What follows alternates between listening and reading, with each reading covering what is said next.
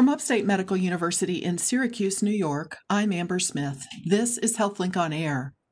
Hundreds of students at SUNY campuses across New York State now have access to a mental health network that was assembled almost three years ago by an upstate psychiatrist. Today, I'm talking about this network with Dr. Christopher Lucas. He's the Vice Chair of Hospital Psychiatry Services and Director of the SUNY Student Telehealth Counseling Network. Welcome back to HealthLink on Air, Dr. Lucas. Thank you very much. So, please tell us how and why you started this network. So, really, it was um, to address um, a basic need across most college campuses, um, particularly in more rural parts of the state, in order to be actually able to access specialty mental health care. Uh, when we started, we were really thinking that it would address uh, both online psychotherapy and uh, telepsychiatry. Uh, but as we gained greater experience, it seemed that the primary need was really being able to access a psychiatrist in a timely manner. What we found in some campuses, um, it might take up to five months to get an initial evaluation and appointment with a psychiatrist, which in the life of a student is an eternity. That's a more than a semester. Absolutely. Well, now, if I understand correctly, by the end of 2020, there'll be about 18 SUNY college campuses that are part of the network. And up until now, all of the counseling and psychiatry services have been provided by professionals like yourself at Upstate. But now, providers from SUNY Downstate are going to be joining the network too. Is that right? Yes. So we currently have 13 uh, SUNY campuses that we provide services to. Uh, we're looking to expand that probably with another three or four campuses. And SUNY Downstate is going to join us um, in providing services for an additional five campuses. Well, now that this has been in operation for going on three years, um, what have you seen the demand for this service to be? So the demand has steadily grown. Um, I think that um, there's sometimes a bit of a learning curve between uh, campuses so that the very first year they're part of it, uh, that they sort of are somewhat tentative. But um, as soon as they're into the sort of second year of participation, uh, the number of referrals grows. Um, we're getting very good uh, acceptability, uh, so that students like this way of accessing services. Now, with COVID, things have become a little different in that, in some ways, um, you know, we were doing this with telepsychiatry for a couple of years before everybody went to doing everything online. Um, so there is a little bit of sort of screen fatigue happening at the moment in that um, the sort of students are probably a little fed up of having to do everything online. Um, so that um, some of them are actually wishing we could do things more in person. Oh. Well, walk us through how the network operates. How do how do students access the service? Um, so primarily, uh, students will access it through their local college counselling centre. Uh, so most of them will have a counsellor um, as part of school. And then the counsellors um, identify people who might uh, benefit from either specialist psychotherapy or telepsychiatry. And they send a referral over online. Uh, we review it and then usually are able to see a student within one to two weeks of, of receiving a referral. Uh, sort of that's markedly different from what they could, might receive in the community. So, how long does the visit typically last? And are they offered? Um, is it just weekdays, weeknights, weekends? Um, so, again, this is sort of an evolving uh, service. So, um, initially, the way that it worked was that students would go um, to a designated room within the counselling centre, would connect with us uh, electronically, and then we would uh, provide services from upstate. Um, as COVID hit and people started to either not be on campus or to be back at home, uh, that we started providing services to wherever the students were at their period of time. Um, college counselling centres generally don't provide evening and weekend hours, uh, but we have the ability to do that, um, particularly when we're not now tied to seeing someone um, in a designated space on campus. And as you mentioned, like with the pandemic, I mean, probably more students are at home taking classes. And then, and then what happens during the gap between semesters? Is this service available? Yeah. So um, typically we carry on to see people um, throughout the semester over their winter breaks. Uh, now, most colleges now are sending their students home at the at Thanksgiving and not welcoming them back until Jan- the end of January. So that winter break has become a little longer, and they're even more reliant on our services. So, do students have uh, a copay, or how are they charged for this sort of service? Um, so, there's no charge whatsoever. Um, this is funded by a, a, grant from New York State. Um, each year, the legislature has funded the program, um, and we're very happy to be able to offer this at no cost. You know, many students don't have health insurance, um, or they don't have health insurance that covers mental health services or there are significant deductibles and co-pays that become a, a, barrier to them accessing. So this has really been one of the great things about the program is that we've been able to do it at no cost to the students. Now, you can match a student up with a psychologist or a psychiatrist or social worker?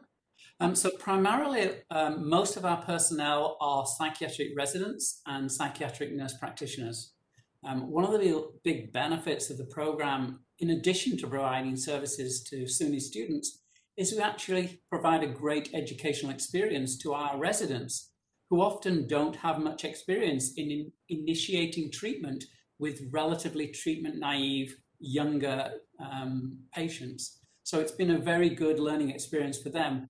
And I think when we think about how can we expand this further, it may well be including other train, senior trainees, whether it's nurse practitioner fellows, uh, family medicine um, fellowships, um, so that I think it becomes a sort of dual purpose thing. We're providing services to as many campuses who, who wish them, but we're also giving a real training uh, opportunity to our own trainees. And I think that's why Downstate were interested in this um, in addition. Now, what happens if the uh, provider recommends medication for the student? Well, about 80% of our cases are actually telepsychiatry, so they're routinely getting medication. Uh, so we're doing electronic prescribing to whichever pharmacy they're at. Um, the goal of the program is really initial evaluation, stabilization, and then transition to ongoing care in the community. So uh, we try and identify at an early stage a primary care provider who might be able to continue a medication that we've initiated and stabilized. This is Upstate's HealthLink on Air. I'm your host, Amber Smith, talking with Dr. Christopher Lucas. He's a psychiatrist at Upstate and he organized a mental health network that is helping hundreds of students at SUNY campuses across the state. Now, let me ask you what happens when mental illness is unrecognized or untreated? In college students? Um, you know, I think it's become increasingly recognized that this has a direct link to academic success and retention. Um, so, not addressing the mental health needs of students leads to increased failure in classes, n- not uh, retaining their students, um, and ultimately has a major impact on their ultimate success. Um, most major mental illnesses have their onset in the late teenage, early 20s, um, exactly the time when stu- uh, people are, are in colleges. Um, when I started this program, I was expecting a lot of people developing uh, psychiatric illness for the first time um, when they were a college student. But actually, what we've seen is that increasing numbers of individuals who had um, psychiatric issues in childhood and adolescence are now able to go to college, and we are inheriting those people um, who have sometimes fairly significant and complex mental health needs. Um, addressing them early, addressing them well, really sets them up for academic success. Well, what are the mental health issues that you see most frequently through this program? Um, so, the prim- primary issues we see are anxiety, depression, um, suicidal thinking, um, and attention deficit hyperactivity disorder or ADHD. Okay. And I know it's sort of an individualized um, therapy for each person. There's not one blanket fix for for each of those issues, right?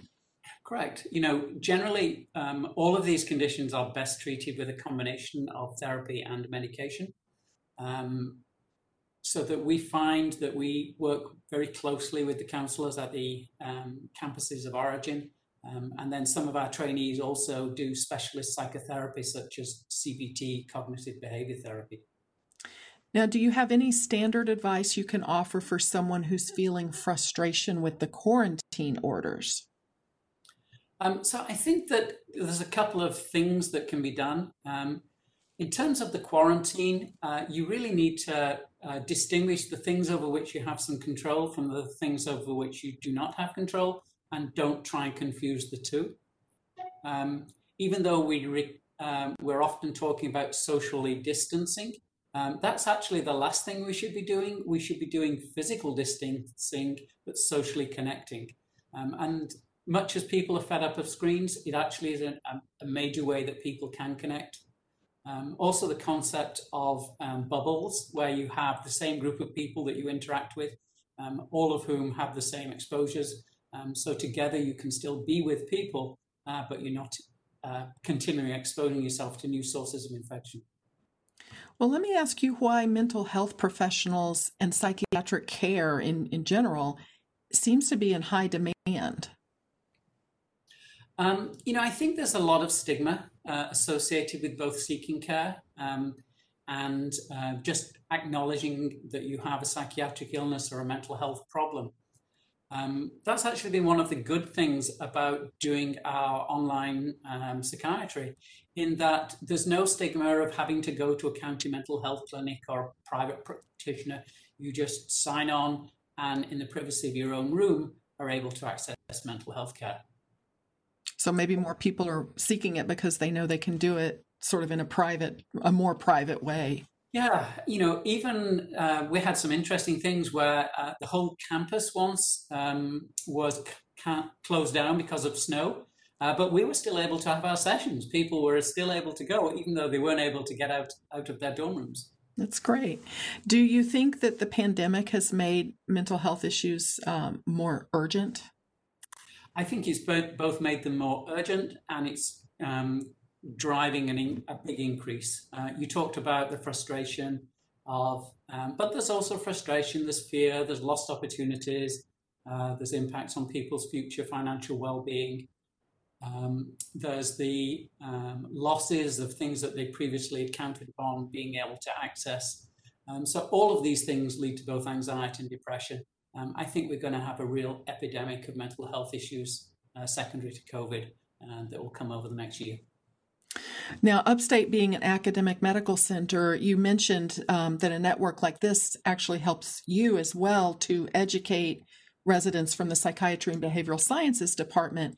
Do you think that some of these providers will end up going into sort of the college mental health services? I think the realities of things is that college mental health is not a very well reimbursed uh, activity. Um, so um, it's hard to have equivalent salaries that you might have working in a hospital or a private clinic. Um, but hopefully we've piqued their interest because they are a very uh, challenging and rewarding population to work with. So that might be why uh, some of the college campuses have trouble providing mental health services and have that like five month long wait list, right? you know, I think there are two things going on. One, they're not able to compete financially uh, with other places. Um, many of the sites say as soon as they've lost the psychiatrist that they had, they're never able to replace them. And also, the resources in the community are usually not geared towards dealing with um, educated young uh, population. So they may have a very diverse population, a very aging population, with uh, more serious mental health issues, which can be really quite off putting. Um, some of the providers don't understand uh, the intricacies of dealing with college students. Um, as we talked before about the time pressures of needing to address things in a timely manner, but also just being aware of what a college student's life is like and being able to adjust your treatment to take account of that. For instance, you know, we don't offer 9 a.m. appointments on um, days when there are classes because people are going to want to go to class. Um, we find that students don't answer emails, so we don't really communicate with them via email. We try and communicate with them via secure text. Um, you know, understanding your population really helps get a connection uh, and hopefully improve outcomes. Well, it's really nice to know about this service. I, I'm appreciative that you came on to take time to explain it to us. Oh, thank you very much. Thank you to Dr. Christopher Lucas, the Vice Chair of Hospital Psychiatry Services at Upstate, and also the Director of the SUNY Student Telecounseling Network. I'm Amber Smith for Upstate's podcast and talk show, HealthLink on Air.